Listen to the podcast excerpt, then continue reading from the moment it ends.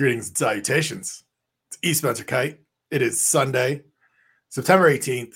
UFC Vegas 60 is in the bag. I'm back from vacation. I'm a little under the weather, but not terribly under the weather. My wife, unfortunately, tested positive yesterday. I so far have tested negative. We're kind of sorting it out. Travel days suck. They're long. You sit next to people. It's, it's germ infested cabinets, but we're doing okay. There will be some coughs. There will be some throat clearing, but we're back. Harry Powell is is joining me. It is the afternoon in London. The ADCC semis and finals are coming up. He is overjoyed. He binged yesterday's action and then passed out from an excitement coma. So here we are to talk about UFC Vegas 60. Before we get into it, though, you said something to me just as we were about to start, and I said, "Well, hold on to this. Let's get into this as the as the start." And you said, "I'm not enjoying MMA at the moment." Please tell me more, sir. I'm I'm really not. Uh, Shawnee and I have done a couple of podcasts recently, some that haven't come out yet, some some that have come out, and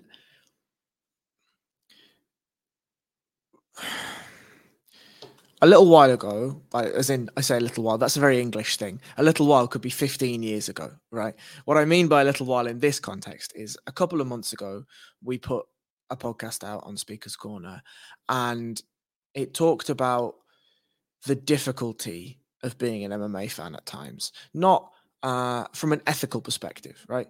Not from a oh you have to stay up late on the European scene and watch fights and blah blah blah, and not the more recent podcasts that we've done talking about sort of covering MMA and the difficulty of covering MMA.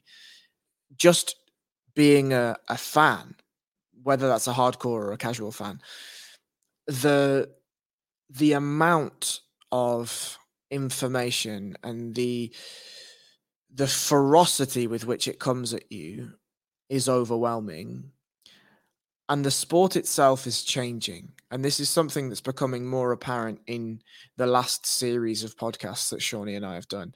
And this is one of the, the beautiful things about speakers. And I'm not going to, you know, do an advert for speakers. I'm sure you'll do that at the end, much to my cringe. But um, is that speakers is a good platform for us to go in and ask a question that we may not even know our own thoughts about, and then have a discussion between two friends that we may completely disagree, but we'll have a conversation and then we'll come away from it and our thoughts will be slightly more fleshed out than they were 45 minutes ago or however long the podcast lasts for.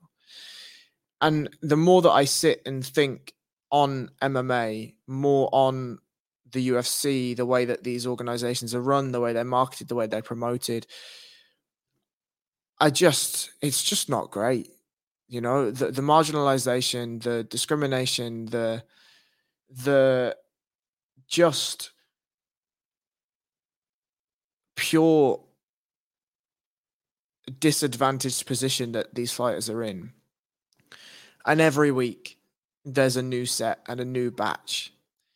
And we're supposed to as media members be able to traverse the the line with which an Alexander Solzhenitsyn may talk to you about, or a Carl Jung, or you know any of these philosophers, and that's that you're peering into the abyss of darkness in one side, and yet you're supposed to be shining light. And the thing that I struggle with the most in this whole thing is that regardless of whether you're a platform that has three followers and zero views on your content, or whether you're somebody like an Ariel or even somebody like a Severe MMA that has thousands of eyes on on your content all of the time, you're generating money for the UFC. You're generating the further degradation of these fighters' condition, and you're further generating eyes on a sport that is completely discriminatory. And at the moment, I'm just going through an element of time that is difficult for me to comprehend that. So I will start with the Speaker's Corner plug because it is absolutely my favorite podcast um, to listen to for exactly the reasons you said. Everybody, I think you should go and support the Severe MMA Patreon. It's a couple of quid every month. The stuff that the, the boys put out is tremendous week on week on week. Just go and do it. I hear you. I hear you. the last two weeks of of not being in the cycle of of covering events, of not being in the cycle of consuming other content, and I don't consume a ton of stuff outside of of what we do and what Severe does, um, for a lot of the reasons that Sean has expressed on on various platforms it's been nice. It's been nice to just, you know, be away from Twitter and be away from did you see who said what to who and and all of the everything. Because as you said, it is it is there is it's a lot. It's a lot. Doing this is a lot. You guys did a speakers recently about sort of the fatigue of covering MMA and posited that you will at one point do a a, a week in the life or a day in the life or a month in the life, whatever it is. I'm here when you need me. I was going to say we're offline. Sean and I said that we'll wait. We'll wait for you to. Yeah, involved. I'm I'm here to be a part of that, um, because I think it is will be illuminating for people. Uh, the amount of work, the amount of energy, the amount of time that goes into this, and that's difficult when you put it. That's difficult just from a human effort standpoint. When you then put all the other stuff on top of it, it's very hard. It's very, very difficult. We saw last night um, 13 fighters from Dana White's contender series on the card. There were a lot of comments about, man, the UFC is this is quite the racket they got going. They run this annual talent search. They get these people in the door for the lowest amount of money possible. They let the high price veterans go, and then this is what we get. And I understand it. I think there's some some nuance to it that's obviously missed and and can be fleshed out in greater detail if we ever want to have that conversation. But on the whole, yeah, it's it's a lot, and that's coming on the heels of UFC 279 with Nathan Diaz stories and Tony Ferguson questions and Khamzat Chimaev and a whole bunch of stuff that just, you know, I was really glad to be away from it. Truthfully, I saw everything that happened. I, you know, continue to follow you and communicate with you and Sean and Ian and saw everything that was happening, but it it is a lot and I I fully understand the difficulty.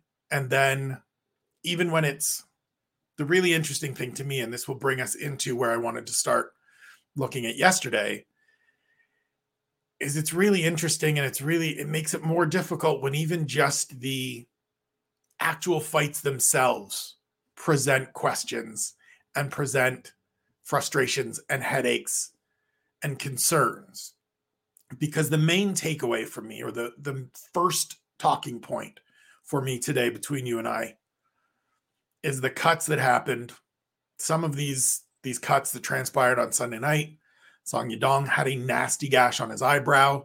Gregory Rodrigues had the worst cut that both you and I have ever seen. Um, Javid Basharat got cut by a headbutt. Like, and we had a doctor, we had a ringside physician that kind of just came in and was like, You're good? All right, cool. Let's go. Let's keep at it. And in each of those instances of the last two fights, I sat in my office shouting at my television, what are we doing here? Like, what are we doing? There was a point in the main event where Paul Felder, and I think Felder is the best commentator overall for the UFC right now, said something along the lines of like, you don't want to stifle a kid that's still growing and looking to work his way up. And, you know, you don't want to hand him a loss because of this. And I understand that mentality, but my response that I put out there was you also don't want this cut to be the thing that changes his career indefinitely. And there's a little piece of this that it's going to be a thing forever. We see, I mean, Nathan Diaz fought last weekend. He and his brother forever. The the book on them now is those boys will get cut. They've got all the scar tissue you can imagine. They will get cut and it changes their career. Song Yadong looked very good in that fight. He is 24 years old. He is powerful. He is athletic and explosive, and he has a brilliant future. And I sat there watching it and said, I think some of that brightness has been dimmed because of this. And I need somebody to step in there, be it the referee, be it the doctor, heaven forbid it be his fucking corner, to just say, you know what? We'll live to fight another day. This isn't this isn't our night. This is too bad. We need to go. And the Gregory Rodrigues one is worse because we all saw the picture afterwards.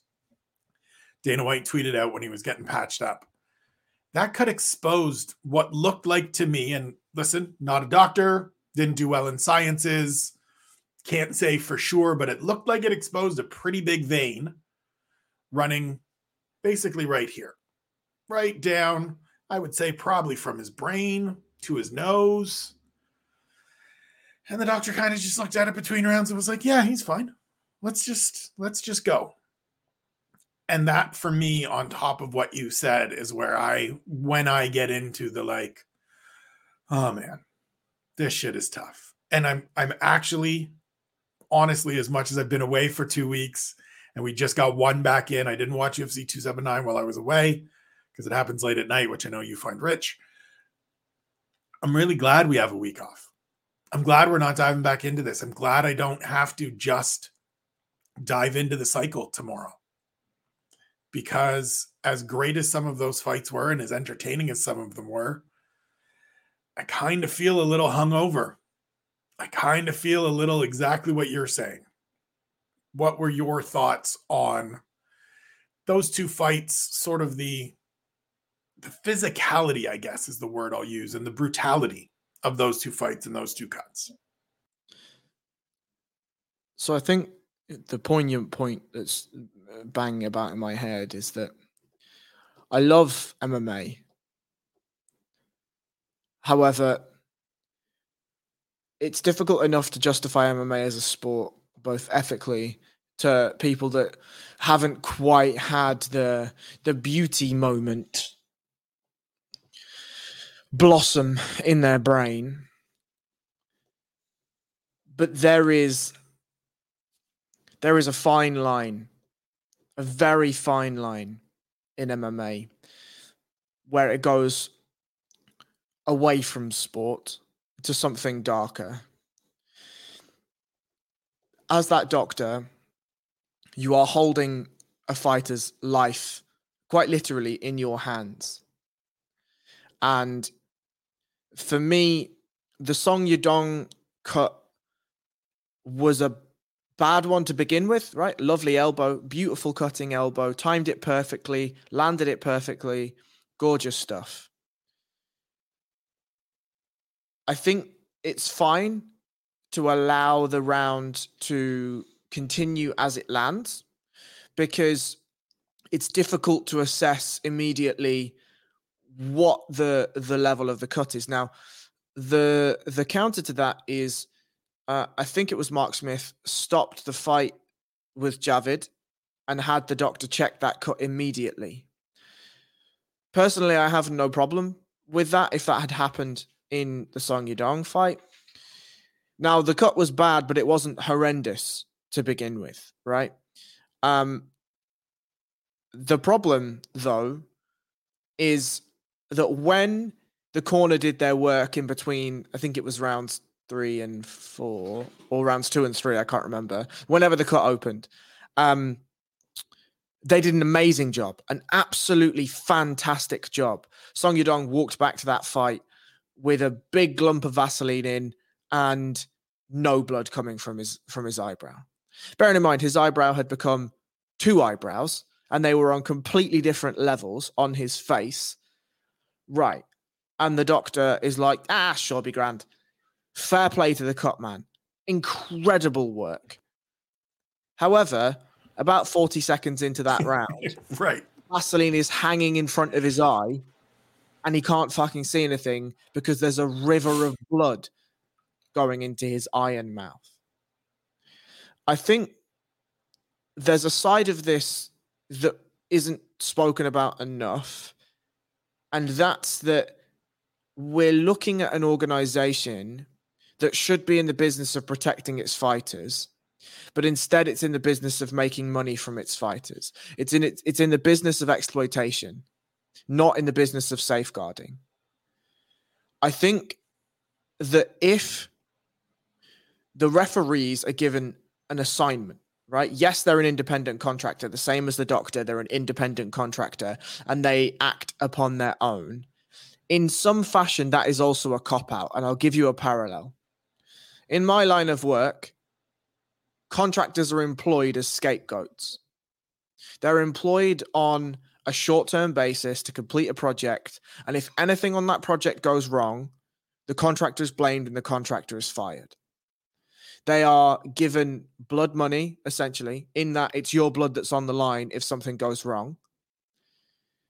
However, the UFC uses the same commissions and the same fighters and sorry, the same doctors and the same referees all of the time, but scapegoats them anyway. And the elephant in the room here is that the UFC are in control of this. The UFC are in control of what referees they employ and don't employ. And we know this because when uh, Benoit Saint Denis and Elizeu uh, Zaleski dos Santos fought, and that referee almost had Benoit Saint Denis damaged for life, or almost certainly did have Benoit Saint Denis damaged for life. Dana came out and said that referee will never, ever, ever referee for the UFC again.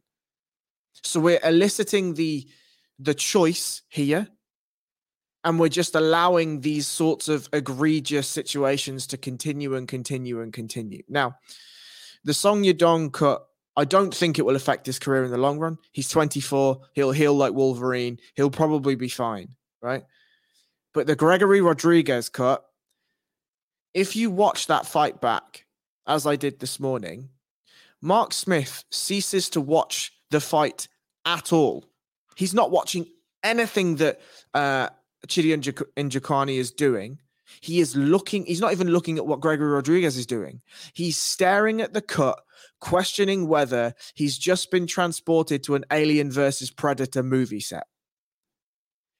I don't think we should have to wait for the doctor. I think the referee should be bestowed with powers that if he looks at something like Gregory Rodrigues's cut, where he has a hole in the middle of his fucking face, the ref can be like, you know what, lads? I don't think this is sensible. The parallel I always come to in terms of your point about exploiting versus safeguarding. Everyone, loads of people moan about all of the changes the NFL has made over the years in terms of restricting contact to the quarterback, changing the way people are allowed to hit, how you can hit, what is penalized, all of these different things. People moan about it all the time, right? Oh, they just let these guys do whatever. Nobody gets hit. And it's not the same and it's not whatever, whatever, whatever. And the NFL is its most popular, most lucrative, most successful, most enjoyable to watch from a sporting standpoint it has ever fucking been. Amazon just got involved. The next TV deal will be astronomical. And yet, the UFC, as you said, goes, nah, it's just about putting out the most fucking violent thing imaginable so that the lowest common denominator fans, and I'm sorry for painting with a broad brush, but fuck it, so that the lowest common denominator fans that go, let him keep fighting and that moan every time a doctor steps in there and says, no, we're done, can get their Coliseum moment, can get their bloodlust moment, can get their, sorry, I'm not on camera here, can get their thumb up or thumb down, right? We got to do better. And, and you and I have talked about it privately. I think we've talked about it here. I've always advocated for and, and will continue to advocate for the UFC will continue to be better the more it cares for its athletes. I don't think anyone can argue that. I don't think there's and and even just like the general people involved, right? the more you bring in the best people and give them the greatest opportunities to succeed and all the tools imaginable and all the resources and care for their long term being, the better you're going to be. you may not have as many ridiculous comebacks as we had with Gregory Rodrigues on Saturday. And people will always argue, well, if you stop that fight, you rob him of the moment to do that. Great. Sure. There's also the possibility that Chidi and Njokuani hits him with another one of those elbows or another one of those knees, and that vein fucking severs. And then we're dealing with real oh shit moments. And same as when we talk about stoppages, I will take avoiding the catastrophe, avoiding the moments of Mariya Agap- Agapova biting her tongue and frothing at the mouth because she spat her mouthpiece out and is not doing any of the correct things to defend a rear naked choke, that we can say, yeah, we can stop that before she goes all the way out. Like we're, it's fine. It's she's not getting out. It's done. Let's just be over with it. It's actually one of the things I like about jujitsu from what little I watch. There are moments where guys are just like, yeah, I'm fucked. Yep, let's go. And as soon as it's as soon as it's right that far away from being locked, they're like, tap, we're done. It's fine. I'm going to move on to the next one.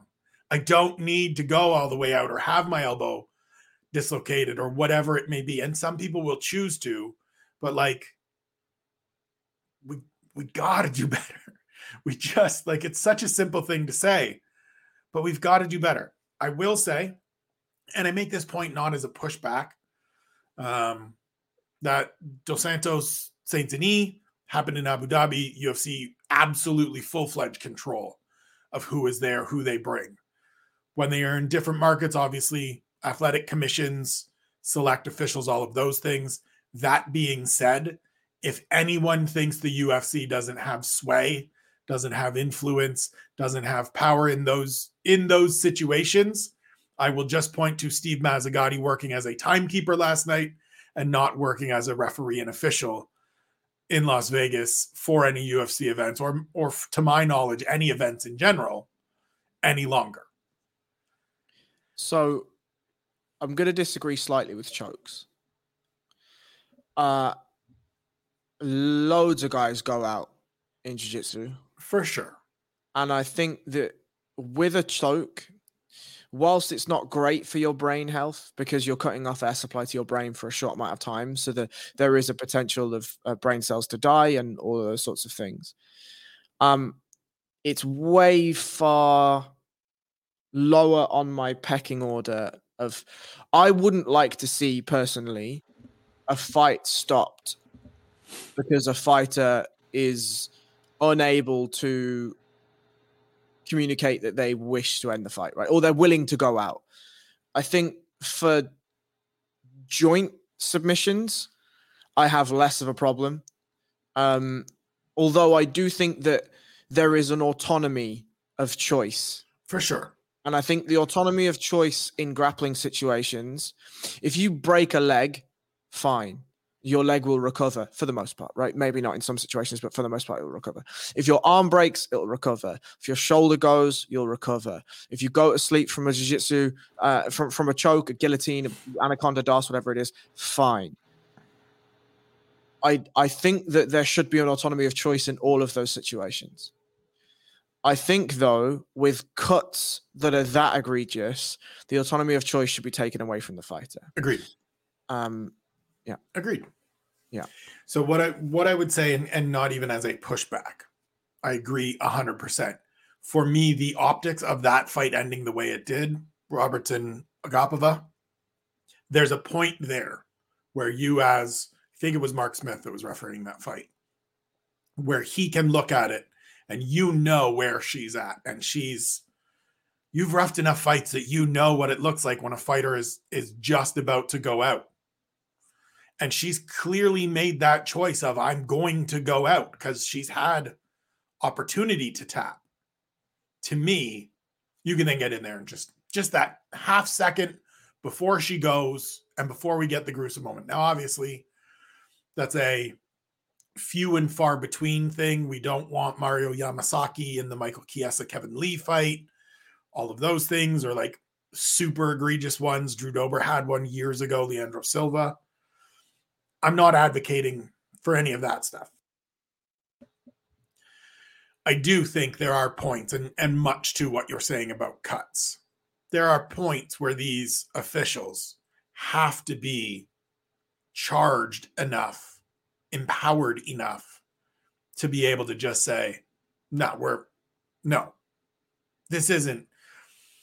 I understand fighters not saying, I want out. Course. I can't, I can't do this. We all understand that. Song Yadong's big beam smiling. Right. Loving. Loving it. Loved every minute of it. Every time Cory Sandhagen hit him there, he smiled and wanted to fire back. I struggle and look forward to having some conversations. And it's one of the things I'm going to actually try to talk about this week with some people, ideally on this platform. With the corner thing, because I do think there's, for me, not being in that position, I would like to see more corners just do the like, nope, we're done. We don't, we don't need any of that.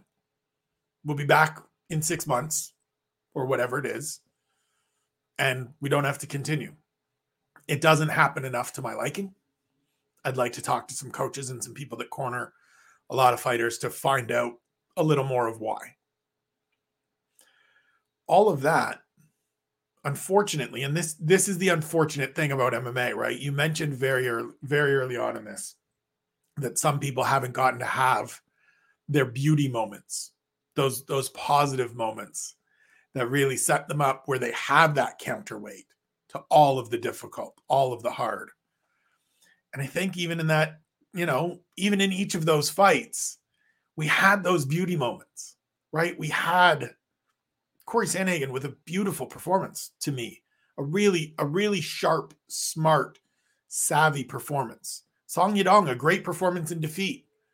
Rodrigues and Njokuani rightfully getting fight of the night, an absolute slobber knocker of a middling mid- middleweight fight that's just fun and enjoyable until those moments where it's not.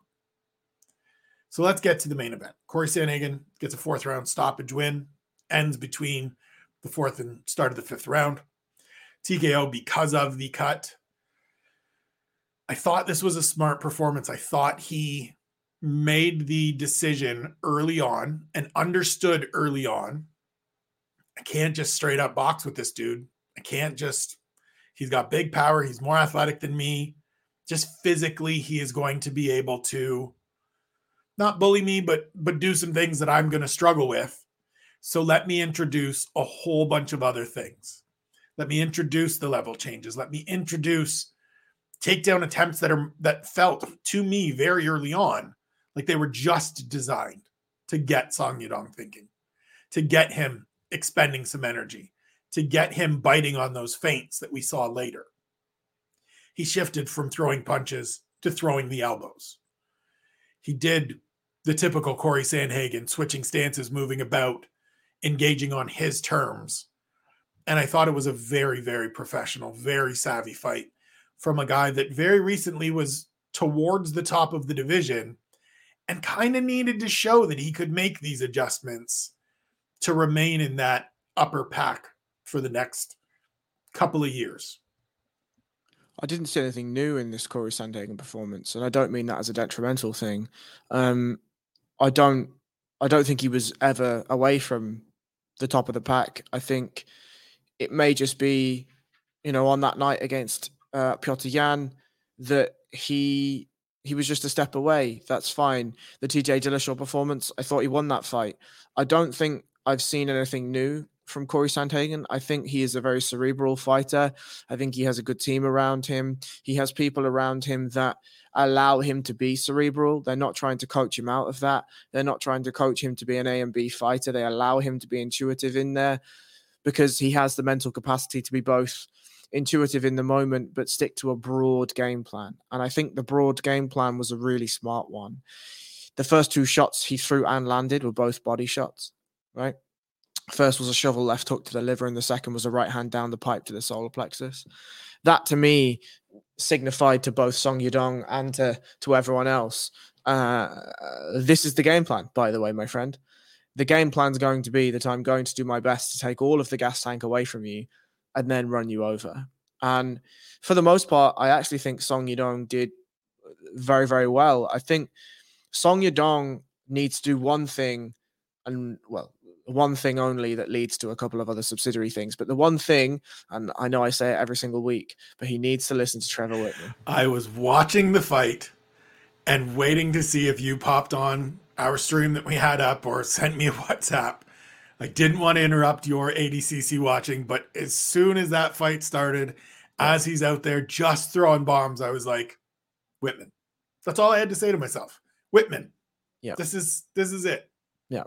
It's uh, genuinely, I think it's one of the most astute pieces of cornering that we have seen in many, many, many years. Um, and it will go down because I'm going to make sure it does in the pantheon of MMA. Um, if Wittman can be entered into the UFC Hall of Fame just for that line, he should do. But the reason why it would be so good for Song Yadong is we've seen now that for four rounds he can throw big power shots whenever you need him to. The problem is that power shots take quite a while to load up. And it doesn't look like it for Song Yadong because he's always really fast, but he could be faster. And for somebody who is slightly smaller in stature, now Cory Sandhagen has a very specific frame and a very unique frame for that for that division.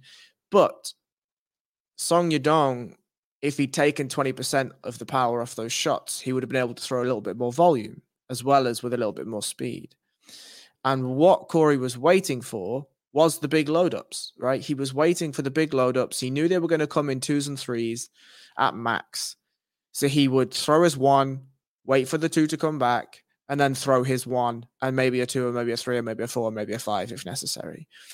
And that's just that's the only wrinkle that I saw from this fight that Song Yadong could really use to, to change it up and to close that gap because he had iron hips. He defended so many of those takedowns so beautifully well. He reversed a takedown gorgeously well, either in the first or the second, where he used the length of Cory Sandhagen against him. He wasn't fearful to jump on the back and look for chokes. He was able to reverse positions when he fell off the back.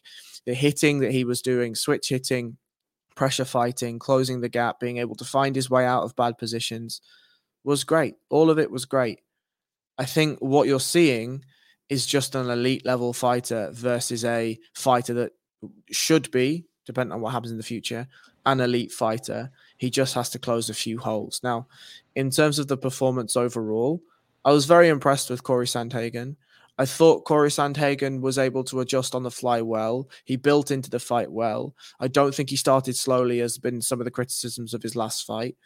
And I thought that when he was in the positions he was in, he was looking to do two things at the same time, which is extremely difficult in fighting. And one was to manage the fight globally and to ensure that he was hitting the body, that he was making sure he was cutting his angles and he was keeping himself safe enough from the shots that were coming. But also, he was trying to land as ferociously as possible whenever he could. And I thought he did that beautifully well. Uh, a lot of people were saying it was a blowout for Sandhagen. Uh, Aljamain Sterling said that, uh, you know, at points he had it off three or four up to Cory Sandhagen. Uh, I found most of the rounds difficult to score because of Song Yadong's power. You know, Cory could do some beautiful work to the body, could uh, chop the legs up, could land some elbows, and then Song Yadong lands a big right hand, and you're like, well, what do we do now? You right. know.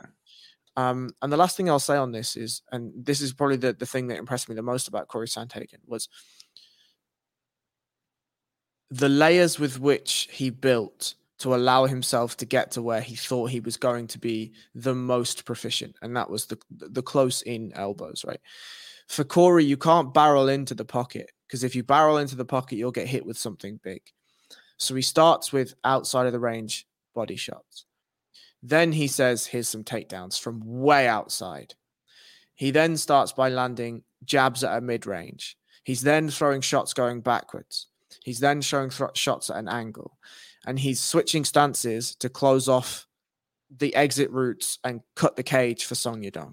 So Song's like, okay, well, long and mid range is a problem for me. So I'm going to wait until he comes into short range but the waiting to come into short range is exacerbated by him biting on big shots, uh, big takedown shots, and biting on fakes and feints and this and that and the next thing.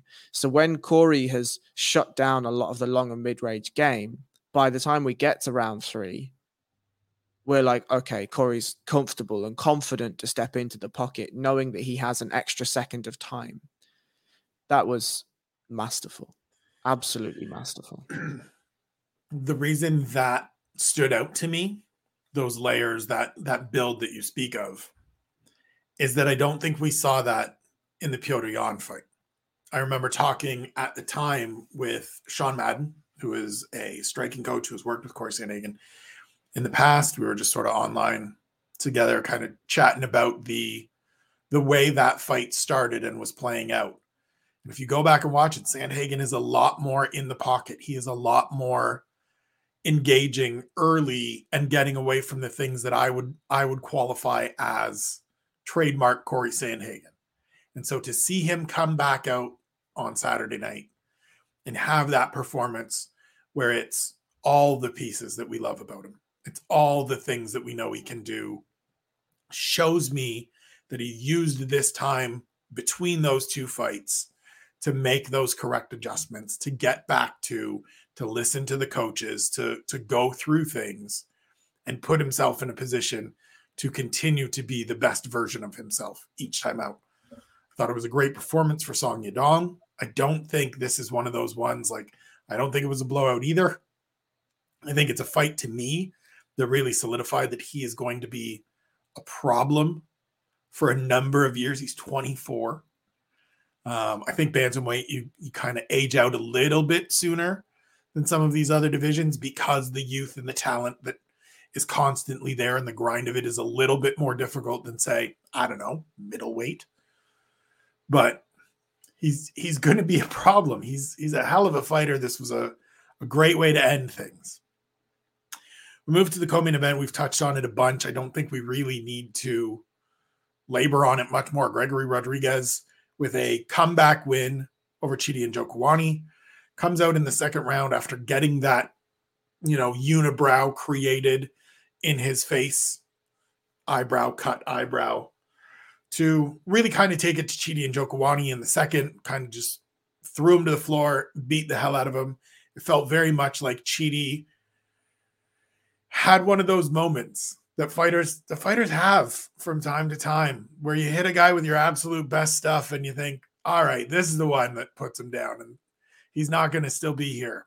And he's still here and and then all of your confidence and all of your mojo just goes out the window and you're like well fuck. I don't think gregory Rodrigues is destined to be a championship contender. I think he is perfectly situated where he is as who he is and that is a all action always entertaining middle of the pack middleweight that i will always look forward to seeing and i hope to god that that cut gets plenty of time to heal and doesn't become an, an issue and a hindrance going forward I don't see any reason why. I don't see any way that it won't be a hindrance in the future there's no way that's such a that's such a soft part and it's so like if you touch that position in your own head there's just bone there. It's just bone. It is your skull. And that means that that knee has pushed that bone back into Gregory Rodrigues's skull. Because that is like an inch deep that cut was. Um now in terms of the fight itself, I actually have a slightly different read. I think that when Chidi Njokuani landed that shot, the referees and the cameras are trying their best to get a look at that cut. Chidi Njokuani is staring at that cut immediately and is staring at that cut throughout the rest of the fight. I wonder, and you know, I, I don't know, but when you're fighting, it's important for you to have supreme focus. It's important for you to tunnel vision yourself and remove all other factors and all other cerebral inputs and just focus on the task at hand. I question whether a cut as gruesome as that one removes you from your focus as a fighter and humanizes the situation just a little bit more. And I think if that happens, well, then remorse will flood in. And portions of guilt will flood in. To what extent, you know, do that does that fill up the cuff the, the cup of Chidi Njokuani's brain? I, I don't know. It's difficult to say. But if you show any remorse or any lack of willing to land damage on your partner or on your opponent, especially when it's somebody like Gregory Rodrigues in front of you who's on full panic stations. As he touches his face immediately, you see the shock in the fact that his finger goes basically into his own brain. Like that's full panic stations. I've had a similar injury, not in the front of my head, but at the top of my head. Um, I, this is very embarrassing when I was working once, I uh, some lads didn't believe that I did kickboxing or whatever, so I went to fly kick myself through a door, and there's the metal magnet at the top, and the top of my head hit the magnet, and I had a, an inch and a half deep cut in the top of my head here. Um, and the only reason I knew it was that bad was because I thought like, oh, my head's a bit, my head hurts a little bit, and my finger disappeared inside my own head, right? So like, that's they're bad cuts, they're rough cuts. Um, by the way, don't do dickhead things like jumping through a door. That's very silly. Um, but for Gregory Rodrigues, and if my assumption is correct about Chidi Njokuani and his emotional uh, entail of the fight, that to me is why it should be stopped because that to me is when it stops being sport.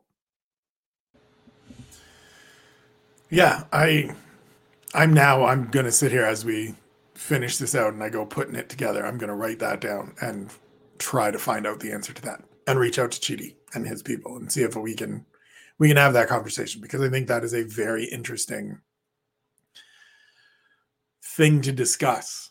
And even if even if it wasn't the case entirely or something he can articulate, I think it's a thing for people to think about. I also love the fact that you started down a I have a personal anecdote and instantly filled yourself with remorse and regret of like, God, I didn't have to share that with anybody, but we're here now. So away we go. I've I've brought this up on my own. Look at the look at the consequences of my own my own actions coming up to bite me in the ass. We move to the featherweight division. Andre Fili gets a should not have been split decision win over Bill Algeo. Uh, 29 28 across the board, one of them to Algeo, who was awarded the third round whilst being back mounted, whilst being attempted to be choked. Andre Fili rightfully at the post fight media availability essentially said, or not even essentially, full on said, if you think that punching like this is more threatening than my arm under his neck, you should not be judging fights. Phrased it like it's as if he looked at the language before he walked out there. And I know he didn't because I know Andre Fili already knows all of this shit. This was exactly the kind of fight I expected this fight to be. These are two smooth, quality veterans that live in that sort of second 15 in the featherweight division, one a little bit higher than the other. The one that was a little bit higher won the fight.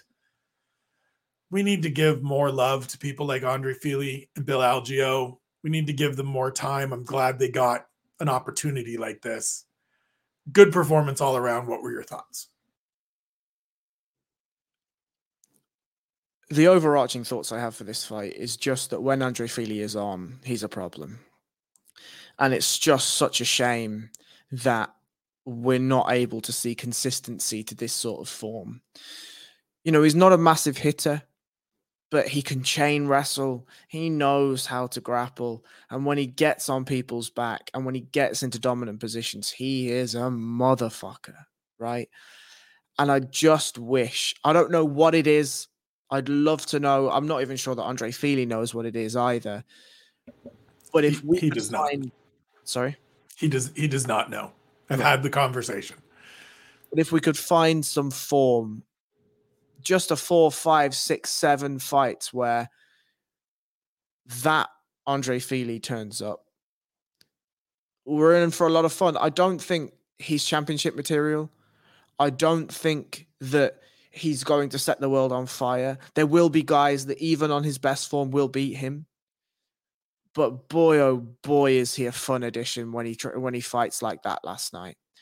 Um, I agree with what he says. Uh, if uh, if you're if you're forearm deep in a choke, yeah, pepper shots coming back, and we'll talk about this a little bit with Javid Basharat in a slightly different context, but the way that one of my coaches used to Uh, talk to me about situations is he's he always used to say address the thing that's fucking you hardest. Now that's and it's you know it's not the greatest thing i love it.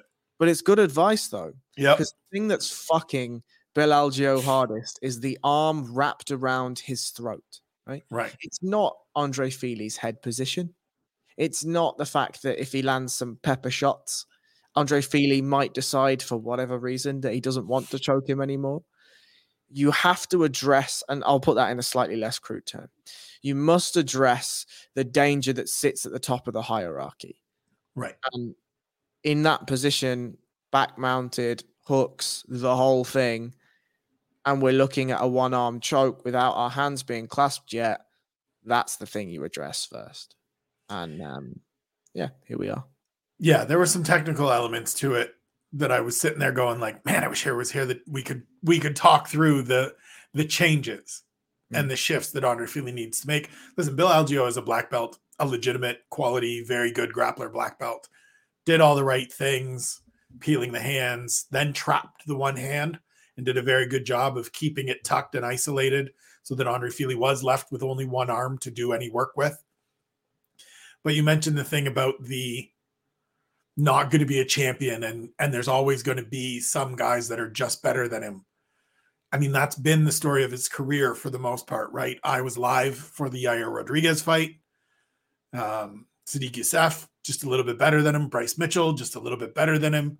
The ones that are the the questions or the the tough ones to swallow are the quick loss to Joanderson Brito before this. Um, you know, getting flying triangled by Godofredo Pepe way back in the day. It's those moments. And and even just some of the like close fights, the the Daniel Pineda fight that ends because of an eye poke, but it's close for moments where it probably shouldn't be. I do think Fili is just a perfect ecosystem guy. It's a thing I talk about a lot of just exactly what you said. He's going to be a motherfucker for a lot of people. He is going to make you be on your absolute Sodiq Yusuff had to be his absolute best the night they fought. Charles Jourdain needed to be a little bit better the night they fought. He's going to make you be your best. And if you can't be, he's going to beat you. His best may not always beat everybody. We got to give these guys more love. We got to give fighters like that that that just and I mean he's been around for for eight, ten years now, I think. Like that's another piece of this. Like give these guys some love. We move to middleweight. Joe Pyfer, breakout star of, of this season of Dana White's contender series thus far, gets the very expected first round stoppage win over Alen Amedovski. There's no takeaway here. There's there's nothing. I mean, I I said it on last night on on my about last night or about last night's action piece it continues the story of of this summer where Pyfer comes back to contender series, made his first appearance against Dustin Stoltzfus, braced to stop a takedown, blows out his elbow, gets a win on the regional circuit, gets a second chance on contender series, knocks out Ozzy Diaz, who is the LFA middleweight champ. It's a beautiful performance. It's the only finish of the night. Dana goes and has his big. All these guys that have been out here, everybody that's coming behind them, you want to see how you succeed. Be Joe Pyfer. That becomes a thing. He gets this layup matchup. Yeah, he gets this layup matchup. It is what it is. I don't think that, like, he's one of those guys to me that, sure, great, lovely win. Most people are beating Alen Amedovski. There's nothing special in this guy. Yeah. He, I've written in my notes. I'll read. I'll read the read the line. Pyfer is fine. yeah. Quite one dimensional. Barely any setups on the feet. Good pressure footwork doesn't check kicks at all, doesn't move out of the way of them, this fight went exactly how it was supposed to for the UFC. Right. That's my line. Right.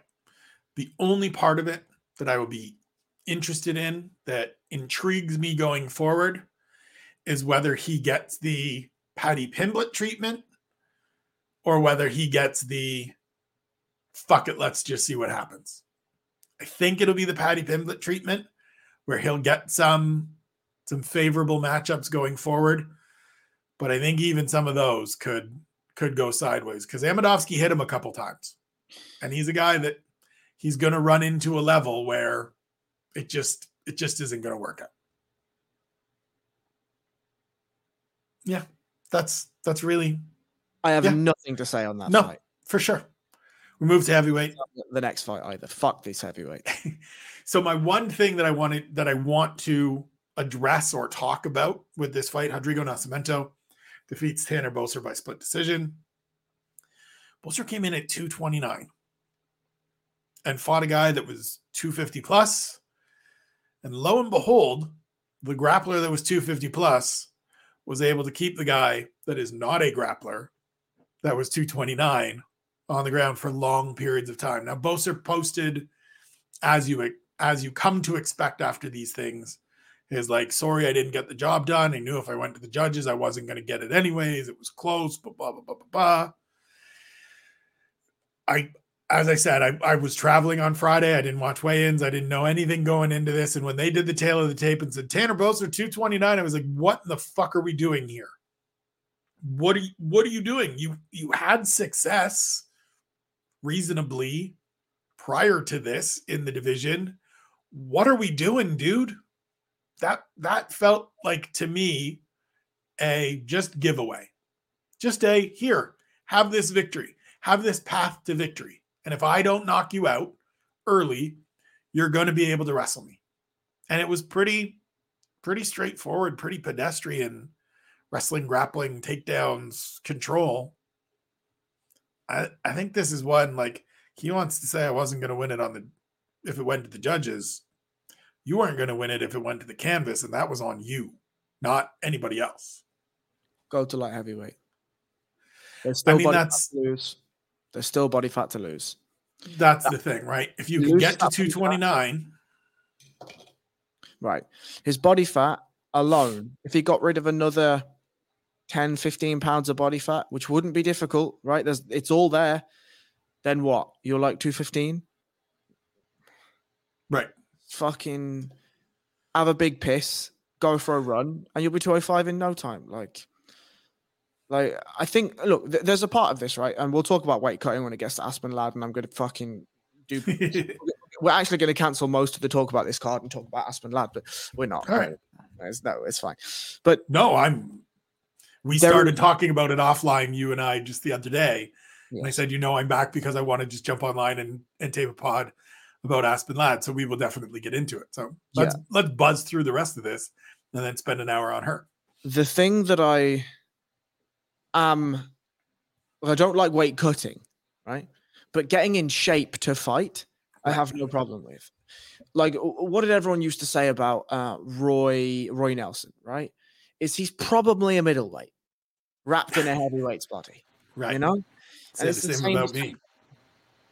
if Tanner Boser got himself in good shape, and I'm not saying Song Yadong shape, I'm not, right. but I'm just saying if he gets himself into a shape where he can see the scale when he stands on it, he's probably a light heavyweight, you know? And then let's see where we go because he hits like a heavyweight, you know? Okay, maybe he doesn't move like one, but he probably doesn't know the speed that he can move because he's carrying around so much excess weight. So, uh, to your point, maybe, maybe we're seeing a Jared Cannonier type transformation here where he's already on his way to light heavyweight and he's like, ah, fuck it. I'll just take the fight. Whatever happens, happens. I'm going to fight a light heavyweight next time anyway. So, you know, there's a possibility of that. And if there is more power to him, fair play to him for taking a decision to get himself in shape and be a healthier version of himself. Fair play to him if that's the case. Because I don't see any other reason why he'd lose so much weight. Right. Might be one that I have to reach out and, and ask that question about. Opening fight in the main card, Anthony Fluffy Hernandez gets a third round technical submission win over Marc Andre Barriault. this was this was just a, a dominant effort from Fluffy, a guy that I admitted yesterday throughout the card and and both after the card as well that I've had a tough time getting a read on. Um, thought the performance against Rodolfo Vieira kind of elevated his stock a little more than maybe it should have. He looked phenomenal in this fight. This was a great effort. Looked very clean, very crisp in all facets. Look forward to seeing what comes next from Fluffy. What were your thoughts? I dropped the ball on this completely and I forgot to watch it. What I mean, forgot to watch it, is I scrolled through the fights, as I always do, taking my notes, whatever. And I just looked at the fight card now and I was like, fuck, the actual fight I wanted to watch. The one right. with the submission things from the guy right. that the submission things. Right. I didn't watch it. So I will go back and watch that fight. And uh, I was going to say, we, we will have a special Tuesday edition of the next, next, next day takeaways yes. where we just discuss that fight. Or Absolutely. maybe we'll jump on and we'll talk about some of the best submissions of the year, or we'll figure something out. Yeah. Preliminary card closes out with an emotional 69 second victory for Damon Jackson, Beautiful. fighting just a few days after the passing of his older brother. Lovely, lovely kick up the middle that catches Pat Sabatini on the chin. And from there, it's just you're hurt and you're. It's one of those things where Pat Sabatini's defense when he's when he's hurt is to play to his strength, right? I'm a grappler. Let me get in, let me close the distance. Let me see if I can just clinch up, turn this into grappling. Well, Damon Jackson's a better grappler. He's he's a quality grappler. I shouldn't say better. He's a quality grappler in his own right. Shucks him off, throws him to the floor, climbs at him out, gets the finish, and then the floodgates open. This was a terrific performance under unfathom, unfathomable circumstances. It's a four straight win for Damon Jackson, who I think for a long, long time has been a guy that people kind of just think of for his his losses, for his shortcomings. Right, his first stint in the UFC wasn't great. He had that PFL knockout and I think like 12 seconds where he got flying knee in the jaw and just out. He's looked very good since coming back. I think he fits in that Fili Algeo group in the second 15. All the respect in the world for Damon Jackson going out and doing this to a very dangerous fighter in Pat Sabatini under the circumstances. And and I know I speak for you as well when I say our hearts go out to to Damon and his family. Hundred percent, hundred percent. I'm not going to talk about the intangibles because you know you've already covered them. But what I will talk about is how how nice the setup for the kick actually was. So something that Pat Sabatini does is he sits low in his stance. Right, he sits low in his stance. One because it allows him to to shoot quicker, but also it allows him to sit down and his punches a little bit easier. What Damon Jackson reads is that his chin is closer to the floor right? Which means that the the airtime needed to land a front kick is much much less, right? And you can hide it quicker. So Jackson starts to circle to his right, and as Sabatini is following, Jackson just squares his hips. Now, what does that mean for Sabatini in his in his uh, reptilian brain that doesn't really do much thinking? It just sees things and does. He's like square hips, I must shoot. Right. So Sabatini lowers his level even more as that happens, up comes the front kick, lands him on the jaw, and Sabatini's body's like reptilian's brain's like, fuck, fuck. Um, more grappling, I guess. And sure, I, I think I think you're you're right to correct yourself that he's not a better grappler. There's not many fellas that are good grapplers when their chin's been posted to Rose Ed, right? But what we then saw from Damon Jackson was just really good cerebral grappling. Gets an underhook, gets his post, turns Pat Sabatini with a pivot, lands almost directly into Mount, allows him to turn if he wants to, and then just bridges all the way through, bridges into the lower back, makes it really hard to turn, and just wails on him. Beautiful. Really, really, really beautiful. It was lovely that the camera team shot to his family afterwards. That was a really nice look. It was really lovely to see a guy that seems like he's one of the good guys. Not to say that Pat Sabatini isn't one of the good guys. He seems like a lovely guy as well. But we talked about beauty moments in MMA. This is one of those beauty moments. This is one of the epitomes of the sport. A man loses a close family member, an extremely close family member, still goes out, cuts the weight, gets into the mindset, finishes a very, very dangerous fighter, and then you just see the expulsion of emotion. Changes his nickname for the night to honor his brother, changing from the Leech to Action Jackson, the way his brother was introduced on the football field. We've seen it at times, right? We've seen the the not fairy tale version of this in London earlier this year with Mike Grundy. We saw it with Cody Stamann last year. His brother passed very suddenly, went out and fought and got a victory. It is one of those beauty moments. It was great for him to get to have it. Um, yeah, just just terrific. Trevin Giles and Louis Cosce is a fight that happened. That's all we're saying. We're just we're just moving on. Uh, Loma Lookboonmee defeats Denise Gomes. Unanimous decision 30 27, 30 27, 29 28. Kind of another fight that happened. Like to me, it was the the, the good the goods and the bads of Loma. She can yeah. be very good on the feet. She can be very nice in the clinch, obviously, as a Muay Thai fighter. Some of mm-hmm. the foot sweeps are lovely. Some of the elbows from top position when she's she's down there are, are great. But then she has moments where she's still just like eight fights into her MMA career and has no idea what she's doing. Denise Gomes fought on Contender Series earlier this year, took this on short notice. This is a throwaway fight to me for her. This is, you're 22. Fine. Just take it. Foot's in the door. Here we are. Go train. She's with a good team. Give her some time. Let's see. Trey Ogden defeats Daniel Zellhuber 30 27, 30 27, 29 28. What was that? Ian and I were fucking raging. We were we were trying to figure out how to say that fella's name. We're like, where the fuck is Spencer? Daniel Zellhuber. And I mean, this is another one of those fights that just happened.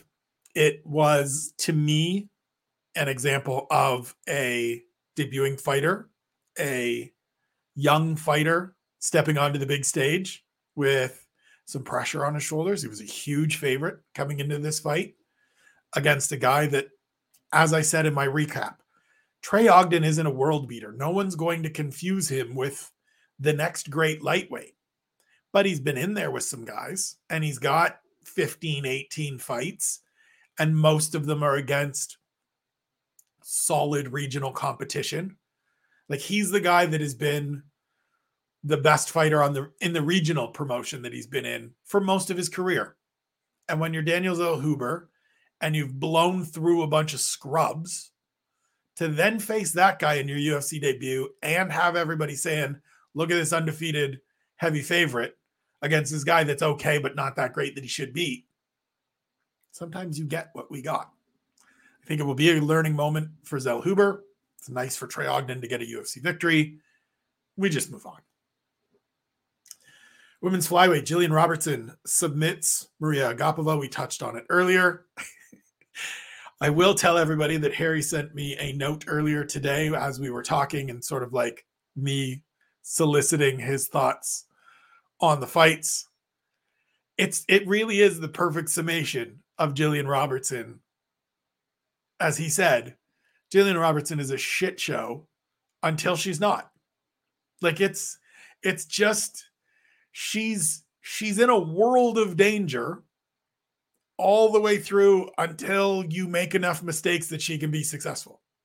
For the longest time, she was a fighter I could not quit in my 10 things because I do like the grapplings. I do like, you know, 26, 27 now, all of this experience, chance to grow, chance to improve this is who she is, ladies and gentlemen. She is the person that is going to get beat to a pulp until you fuck up enough to give her your neck.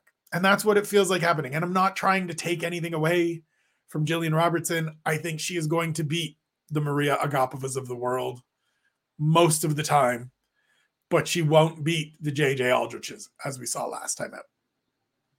And and this was this was quintessential Gillian Robertson on Saturday night it's just so frustrating. Like, it's so frustrating. Like, I'm sa- I'm the same as you that I um I was on the bandwagon when like you know what she is. I'm trying to think of the fella's name. Who's Ben Askren's son? Chase Hooper. That's who she is. She is the female Chase Hooper.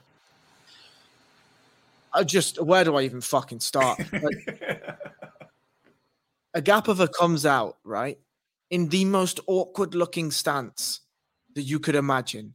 Her chin is all the way out. Her arms are nowhere near by her sides. Her fists are curled up like she wants to give you a hug, you know? Her body's all leaning. It's like it's not it's not even a Thai stance. It's, it's a nothing stance, really. And Gillian Robertson still gets her head bet across the fucking canvas. I'm like, what are we like? What are we actually doing here? Robertson ducks in on a single. Agapova wraps up a guillotine. Robertson uses a butterfly hook to gain top, which was actually quite interesting. And this is the thing that's so fucking infuriating about Gillian Robertson is some of the stuff that she does genuinely is brilliant. She's there are using... some moments that are just oh, yeah. It's it's the quintessential chaos and order, right? It's the quintessential just utter shithousery with then real, real brilliance. Like very rarely, it's quite often when you see a fighter wrap a guillotine from a single leg, you see them use the single leg as a method to roll over their opponent. Well, Gillian Robertson reversed that and did the opposite and managed to land herself in a good position. Fought off the guillotine, had top position. That's beautiful. That's exactly what you want. Uh, for, Aga, uh, for Agapova, she actually wanted the opposite. She wanted to finish the guillotine on top, right? Anyway, does all that stuff. Agapova rises for the disconnect and Robertson moves her own single. But this is where I don't understand, right? So she has Agapova up against the fence with a single leg and looks to drag her away from the cage. Fine, no problem. We all know that the cage is a great tool to help fighters get back up, right? So she drags her away from the cage. And where does she put her? Back on the cage the other side. Uh, I, why? Why? Why? Why? I don't understand. Why? Why? Answer me the question. Why? I don't understand. Then she just gets hit with a million. I know that you hate this. Conor McGregor elbows, right? Gets murdered with those Conor McGregor elbows and Travis Browne elbows, whatever, over and over and over and over again. And she's just holding the single leg like is magic is going to happen. I guess she's just going to tire herself out, smashing my head to pieces. And then eventually, when she does get it down, again, the frustration when she does get her down and she does control her in that second round, she's using wonderful hip rides, claw grips to open up elbows. So much Dagestani handcuffs, so much of the new grappling meta that I think is going to we're going to be see blossoming over the next little while. She's using to absolute brilliance. She puts a lady to sleep with no hooks. Wonderful, absolutely wonderful stuff. But the duality of her performance makes me want to smash my head into the corner of my desk so I look like Gregory, Gregory Rodrigues. So my question for you, and I've I've I've thought about this for a number of, of fights with Gillian Robertson. She seems to me like somebody who is very process oriented in terms of her jujitsu. Yeah. And is very focused on her grappling. And therefore that's all that like that's all she's going to be. That's all that's this is this is what it is. She's not going to suddenly bolt on the quality wrestling and build up the the hands. And so she's just relying on toughness to get to her spots. And then when she gets there it's it is great. It is it is dangerous. She says things like, "I'm always going to finish chokes," and you know, having neck having neck cuddles with Priscilla Cachoeira when she's gouging her in the eyes.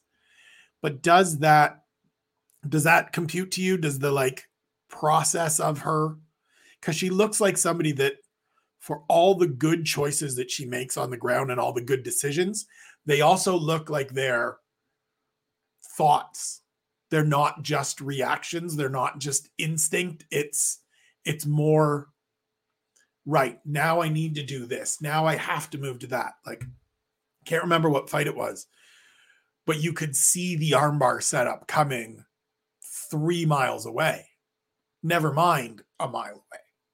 And I think that to me is the thing that is the the hang up with her is that she just knows the one thing that she needs to do and the one way to get to where she wants to get to. And if that doesn't work, well, we're just going to be stuck here. I'm going to be really brutal, but it's for the love of Gillian Robertson more than anything else. Just transition to grappling. Stop fighting. I know that the money isn't the same, but you're not going to be making a ton of money anyway from camp fees and this and that and the next thing because you're you're losing more fights than you're winning, right? I don't even think she has good wrestling. It's not good. It's just persistent. And just grapple. Like just go you'll you'll get a bunch of matches because you have the UFC behind you. Just go and grapple. Like she doesn't want to be an MMA fighter. Right. It feels as though she wants to. She wants to be a grappler. She wants to be a grappler in MMA, right? And I don't know why. I feel like maybe this is me riding the high of ADCC, and fuck me, I wish we could do a podcast on ADCC. But like, eh, this is me. ADCC for the first time has packed out a twenty thousand seat arena the whole show. The pyrotechnics, the pride announcer is there, the whole nine yards, right? There is money that is going to be in grappling in the next five years. Gillian Robertson is still young enough that she can be going and doing these things. Who's number one? All of these sort of sh- grappling shows will pay you a wage, especially right. if you go and win fights you can go as Gillian Robertson and do seminars and do this and do. I just don't think the head trauma is worth it for somebody who has such a limited skill set and who's somebody who's been in a good camp for a consistent amount of time and has shown little to no improvement in the weak areas of her game. It's time, as Bruce Buffer would say you you mentioned the good camp part i think that's actually part of it because i i don't think she's with a good camp she was at ATT. right? She was at ATT for a while. And then Din Thomas left and she went with Din Thomas. I believe she's now training with the Goat Shed um, in Orlando, Florida, which, you know, has got some people, but it's not it's not the group it's not the crew that she was with at ATT that was going to put her through the paces and give her those opportunities to level up. But I digress it's a good it's still it's still a nice finish it's still a good win but she, this this is who she is this is where she's going to be expecting any different is is foolhardy we move to Javid Basharat getting a unanimous decision win over Tony Gravely. Basharat is a guy that you and I are both high on. We both have, you know, aspirations for, I guess, or expectations of.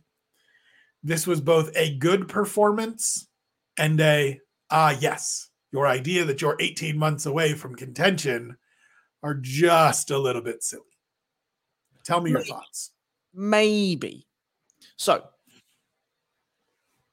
going into this fight, I said that it may be a little bit too soon for Basharat. Uh, the reason why I say that is, can you tell me the fella he fought just before? What's his fucking name? Trevin Jones. Thank you, Trevin You're Jones. welcome. Trevin Jones is a pretty one dimensional fighter, big hitter, big old hitter with a little bit of grappling, right? That's a perfect stars matchup for Javid Basharat because he can do the slip counter stuff. He can ride out away from the power. He can do some takedowns if he wants to.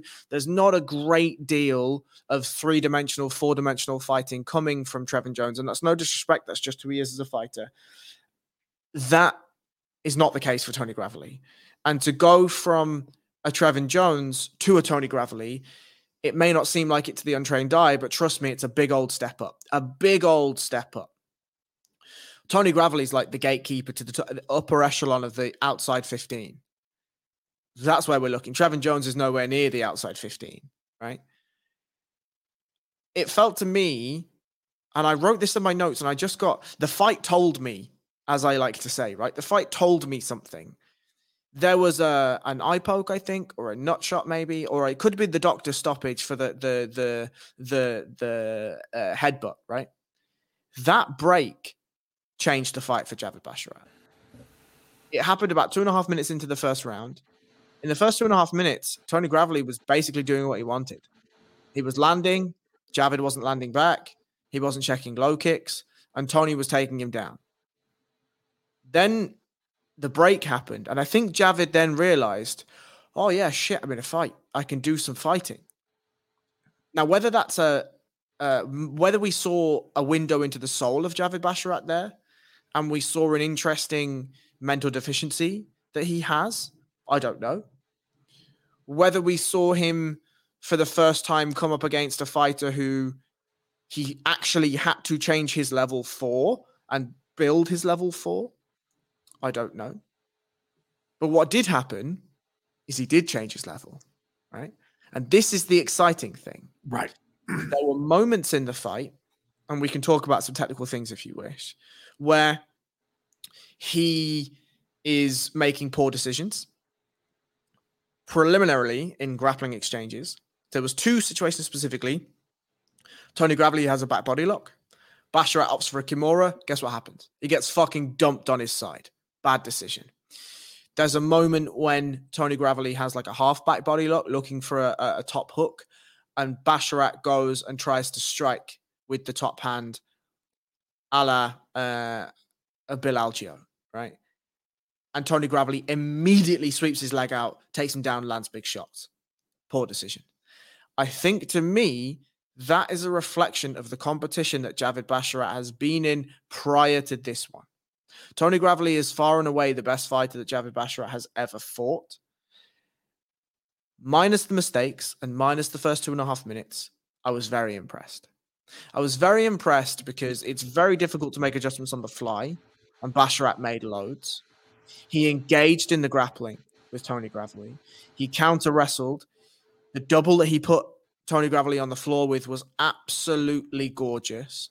The half guard pass was beautiful, and we can talk about that, and I will talk about that because that's important. And he grew into the I'm going to land a one two. Tony Gravely allowed him to get into his rhythm, and then when Basharat thought I'm in my rhythm of slip one two out, Tony would land a third. Then Basharat made adjustments on that as well and would throw a third to make sure that Tony Gravely wasn't throwing a third. There was lots and lots and lots of positives. One other negative I will say is he's not checking leg kicks. And by the end of the fight, those leg kicks were taking their toll, and he was switching to southpaw, not out of want, but out of necessity. That's a problem. Go on. No, you you seem like you have more to more to discuss. I just wanted to talk about the half guard piece, right? How about it? The half guard piece was gorgeous for a number of reasons. One is we don't see Gravely on his back very often, right? We don't see him stuck on his back either. He's a good man for wrestling up, loves an underhook, loves a get up. Basharat did two brilliant things. He was in half guard, passing to Tony Gravely's right hand side, right? Generally, when you're passing half guard, there are some things that are important. One is to clear the knee shield. In MMA, you don't get a lot of knee shield because knee shield doesn't allow you an underhook to get up, and knee shield is seen more of a de- as a defensive structure. So very often, guys will play half guard no knee shield and will allow them to get to their underhook. Now, the problem with that in MMA is you don't have a knee shield, right? So there's no barrier between you and your partner for getting hit. Generally, though, it seems like an accepted meta that the guy on bottom plays no knee shield. The guy on top just looks to either get upper body frames and upper body grips and pins and looks to pass or does a bit of the striking, right? Like it's it, you don't see a lot of big posturing up and just landing hammer fists in, in half guard with no knee shield. Anyway, Gravely is looking for this underhook. So Javid swims a crossface. The crossface is, is good because it stops the it restricts some of the motion of Gravely. He then begins to look for inside knee position. Gravely switches for a two on one and that's this is Gravely's mistake. Switches to a two on one to clear the crossface hand. So whilst that allows him to swim his own underhook in now, what Javid does from this position is he brings his left knee to the right hip of Tony Gravely, And because Gravely has swung both hands to the inside, he's exposed his back. Now, Javid makes a really smart decision. He doesn't dive for the back. Instead, what he does is he walks his weight to the center, meaning even if Tony Gravely does get an underhook, his hips are not in the position to build up from it.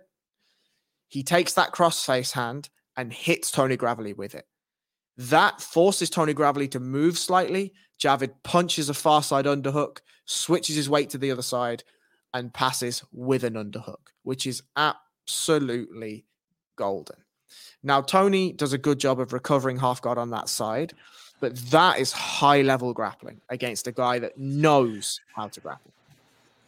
One of the things I said during the fight that echoes what you've said here is that doing what Javid Basharat did to Tony Gravely, I believe it was in the second round, where he clearly kind of takes over, starts taking over the fight. It's very hard to do. Tony Gravely is quality. We we know this. The reason you and I and most other people that were excited about this fight were excited about this fight because this is a you are learning something. You are this is telling us something. To me, it told me that Javid Basharat has the upside that we believe he has, that he that he has the potential that we all think he has, and that it's okay now for the next couple fights to just kind of hang out at this level, to just keep fighting the guys that are right here. Just build on build on the performance, fill those little holes, work on the few things that you're mentioning that I'm sure he will recognize afterwards that he'll work on with Dewey Cooper, that he'll work on with his brother and Amir Albazi. And just there's enough going on at Bantamweight that you don't need to be rushing your way into this when you're not quite ready. Because this was, as you said, the biggest test of his career. It was a huge step up versus the level of competition he has fought previously. It is a very good win but also a just just all right not not that the potential isn't there not that the upside isn't isn't there exactly but you're not at let's speed into the top 15 just go get two or three more this to me should be a signal to the ufc that you have something on your hands yes Build you have it. something on your hands that just needs a bit of seasoning just yep. a bit of spice, just a little bit longer in the oven. If they give him that time, this is a top 10 fighter. Yes. If they don't give him the time, it might not be a top 10 fighter. Agreed. But I see no reason why you don't give him the time. I really, really don't. Just allow him to grow, allow him to be who he is, allow the the fantastic parts of his game to marinate, and allow some of the holes because this really was the perfect fight for Javid Basharat. It could not have gone better for Javid Basharat. Why? Because he came in on his UFC debut and blew Trevin Jones out of the water.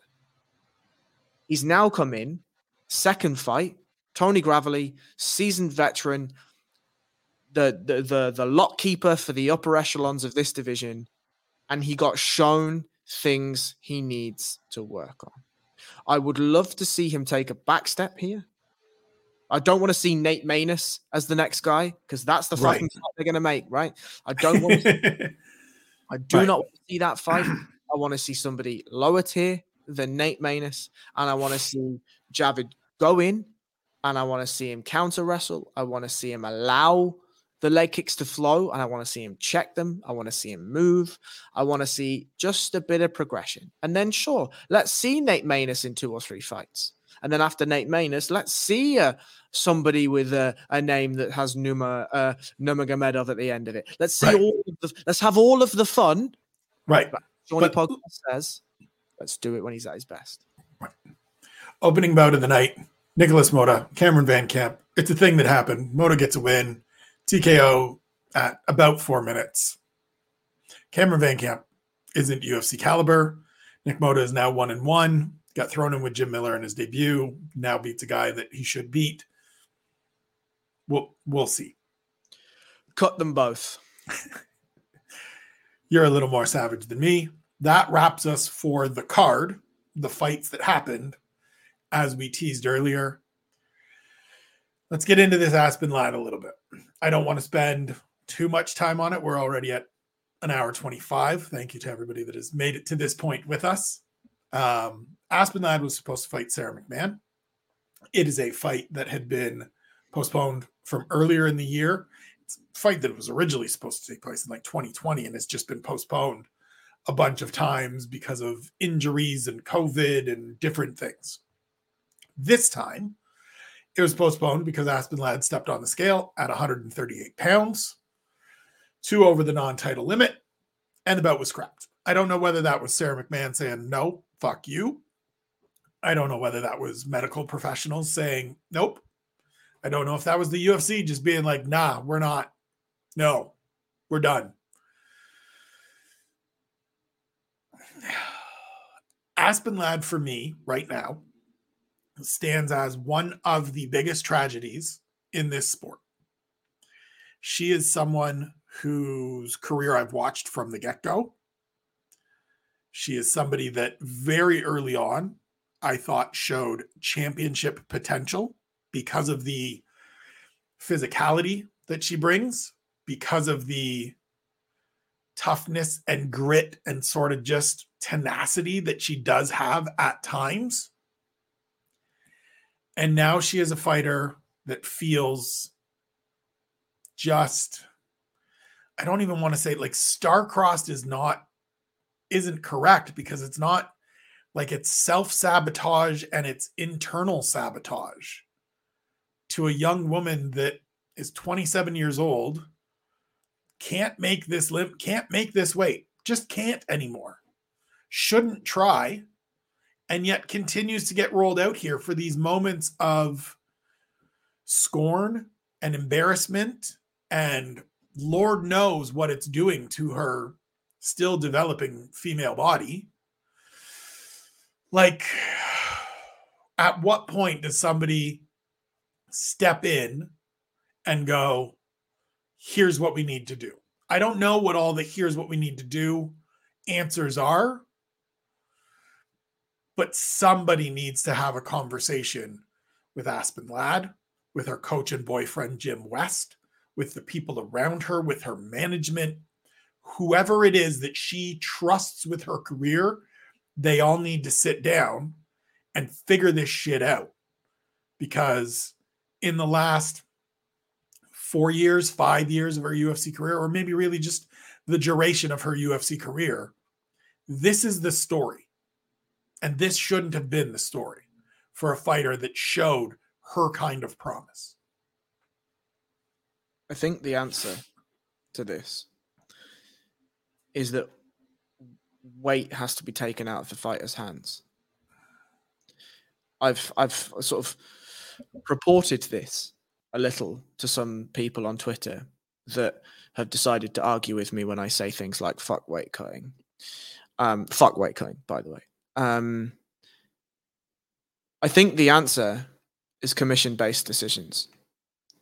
And I think that we talked earlier about the UFC having sway and having power and influence over decisions that are made in the MMA space. And that is likely one of the biggest roadblocks and one of the biggest detriments to the sport as a whole, regardless of brand names, fighter names, this, that, the next thing. The commission's not, you know what the commission's like? It's like the fucking royal family. They've got the power, they just won't use it, and they let the government run amok. Now, I'm not saying the royal family are good people, plenty of cunts in there, but when you have commissions that are blindly for profit allowing the sport to degrade. And I'm not saying all commissions because there are some commissions and some commissioners that are doing their absolute best for this sport, then it becomes cancerous.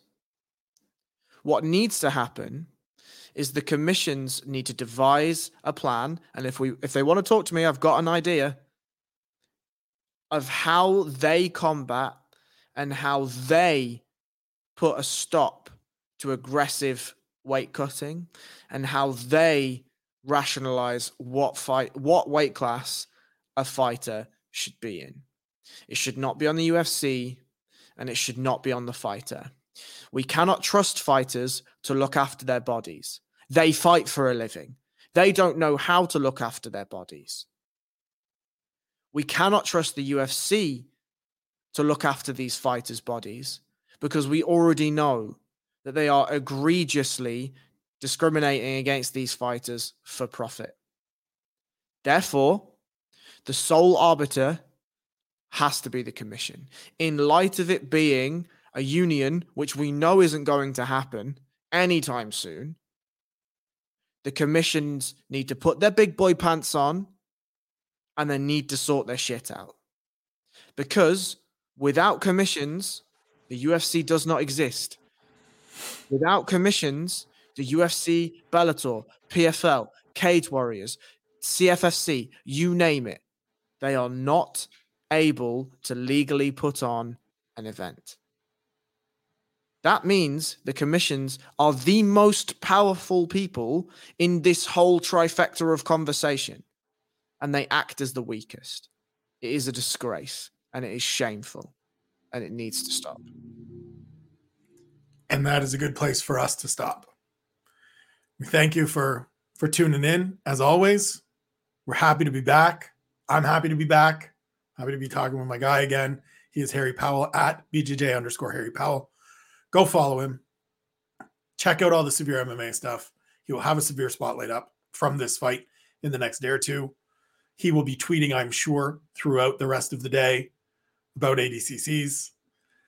Not sure what we're going to do during the week. As I mentioned earlier, there's no UFC event, so we will we will organize some stuff. I will be here as best as I can, health permitting. But for now, it's 20 after 10 on a Sunday afternoon, Sunday morning here in Abbotsford. I'm going to go check in on my wife. I'm going to go check in on myself. I'm going to watch some football. I'm going to hang out. I'm going to say thank you for being here. It's nice to be back. It's good to be home. We love you. We appreciate you. Look after yourselves, look after one another, and we'll see you next weekend.